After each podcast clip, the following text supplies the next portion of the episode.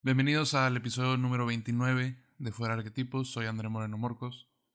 El día de hoy vamos a hablar sobre un tema que se me hace bastante interesante, puesto que a, fin del a final del día hay mucho hay mucha importancia en hablar sobre la homosexualidad en general y cómo se vive en la época actual, pero quiero en este episodio hacer una comparación de prácticamente de la historia de lo que ha sido la homosexualidad de cierta forma. Creo que el ejercicio de la combinación histórica este, me ayuda tan siquiera en lo personal mucho a, la, a llegar a reflexiones, a poder hacer una reflexión sobre un tema, sobre alguna idea y demás. Y por eso mismo creo que es importante entender y tratar de cuestionarnos cómo es que hemos llegado a esto, cómo la historia de la humanidad ha llegado en, a la realidad en la que vivimos en, estos momentos. Y por eso mismo quisiera empezar eh, explicando cómo se me enseñó a mí la homosexualidad eh, en una escuela ultracatólica y demás. Claramente ser homosexual era algo impensable. Era algo que iba en contra de todo y que estaba mal. Y la religión te lo decía y demás. Claro que vemos que hace unas semanas el Papa este, el Papa ahora declara que no, que no está mal ser homosexual y que todos tienen derecho a tener una familia, bla, bla, bla. Y es una cosa muy interesante porque sí se ve la idea del progreso en esta idea del Papa. Pero ¿acaso no es una medida desesperada de, no sé, como caer bien? Pero cuando quieres caer bien y la verdad has mostrado que no caes bien, como que la gente ya no te pela.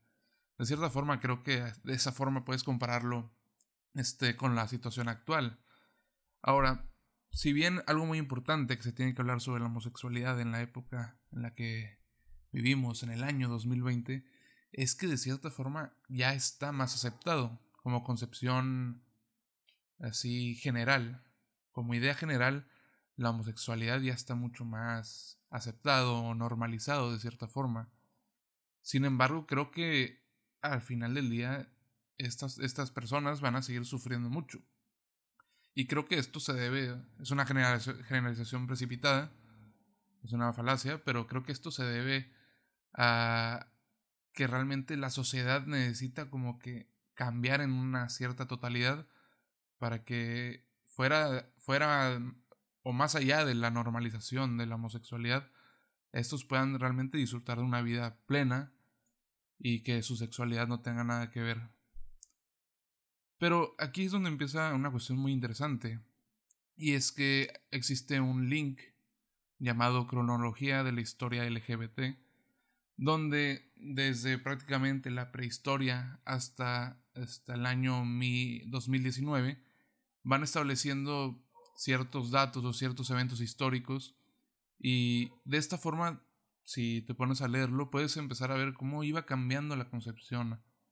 Cómo, por ejemplo, si vamos a hablar de un tema muy recurrente aquí, podemos hablar sobre la antigua Grecia, donde existían este, homosexuales, aunque no se conocían de esa forma, pero era como un cierto tipo de dualismo, eh, donde estaban esta forma de pederastía, se podría decir, donde los adultos enseñaban a los jóvenes adolescentes y obviamente aquí pues era el grande, era el que penetraba porque esta era una forma de, no sé, de como de un carácter social o de tener una cuestión social ahí. Se dice que se practicaba más en la aristocracia, pero esto no se puede comprobar. La cuestión es que en la antigua Grecia existían ese tipo de prácticas homosexuales. Y esto se pone interesante porque de cierta forma no es que era aceptado, pero era algo que sucedía. O sea, prácticamente sucedía. Entonces, tenemos que ver cómo cambia la concepción de la homosexualidad a través de los años. Cómo después de 2500 años este, cambia de cierta forma radical hacia el hecho de que por más de 1500 años, este, aquí podemos ver los datos, la sodomía se castigaba con muerte, con castración, con mutilación de, este, de clítoris, por ejemplo, para las mujeres. Y es increíble cómo en muchos pueblos vemos comportamientos similares, aun y cuando de cierta forma estaba establecida esta práctica en diferentes pueblos eh, en el mundo.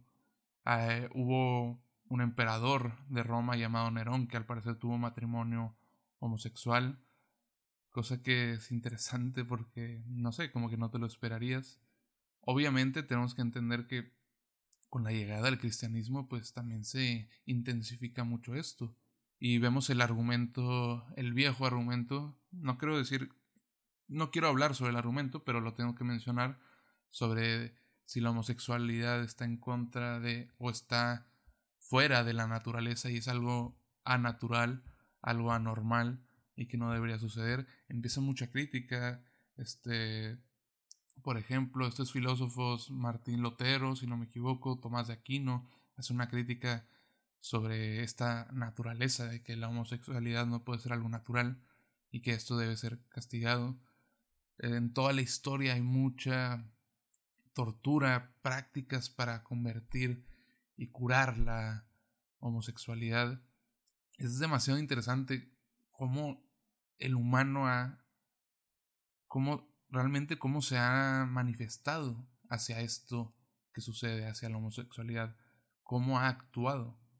Y es interesante que al humano le importe tanto la forma en la que practica la sexualidad otro humano, hasta el punto de llevar a la barbarie de asesinar y de castrar y demás. Cosa que no entiendo porque esto pasa prácticamente en todo el mundo. Todo, en todo el mundo se ve como en, en cierto punto como una aceptación de la homosexualidad y de repente cae y empiezan con multas, con persecuciones, con cosas barbáricas de cierta forma. Entonces aquí vuelvo con el término de que la vida se me hace arquetípica, en el sentido de que todo se está repitiendo, todo se repite como si fuera este eterno retorno.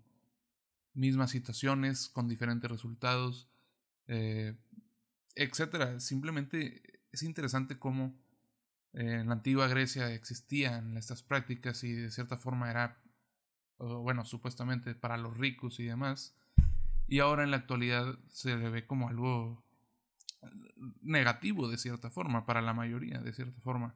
Claro que ya se puede vivir, tan siquiera ya no te matan, aunque sí te matan fuera de las cuestiones, fuera de cuestiones gubernamentales, pues sabemos cómo sufren estas personas de LGBT. La cuestión es esta. Lo que me hace cuestionarme esto es eso mismo. ¿Por qué reaccionamos así hacia la sexualidad de otra persona. ¿Qué es lo que nos interesa tanto? ¿Qué es lo que queremos criticar? ¿Qué es lo que queremos lograr con la prohibición de ciertas actividades sexuales? ¿Hasta dónde vamos a llegar para querer parar este tipo de cuestión? De parte de, todas las personas homosexuales y LGBT, ¿qué sería o cómo actuarías en la vida que, que te tocó vivir de cierta forma? En conclusión, Simplemente es eso. No encuentro cuál es la manía de querer darle respuesta a estos problemas que de cierta forma no tienen que ver con nosotros porque no nos incumbe, sino la sexualidad debería ser algo que solo le incumbe a la persona o las personas que estén haciéndolo.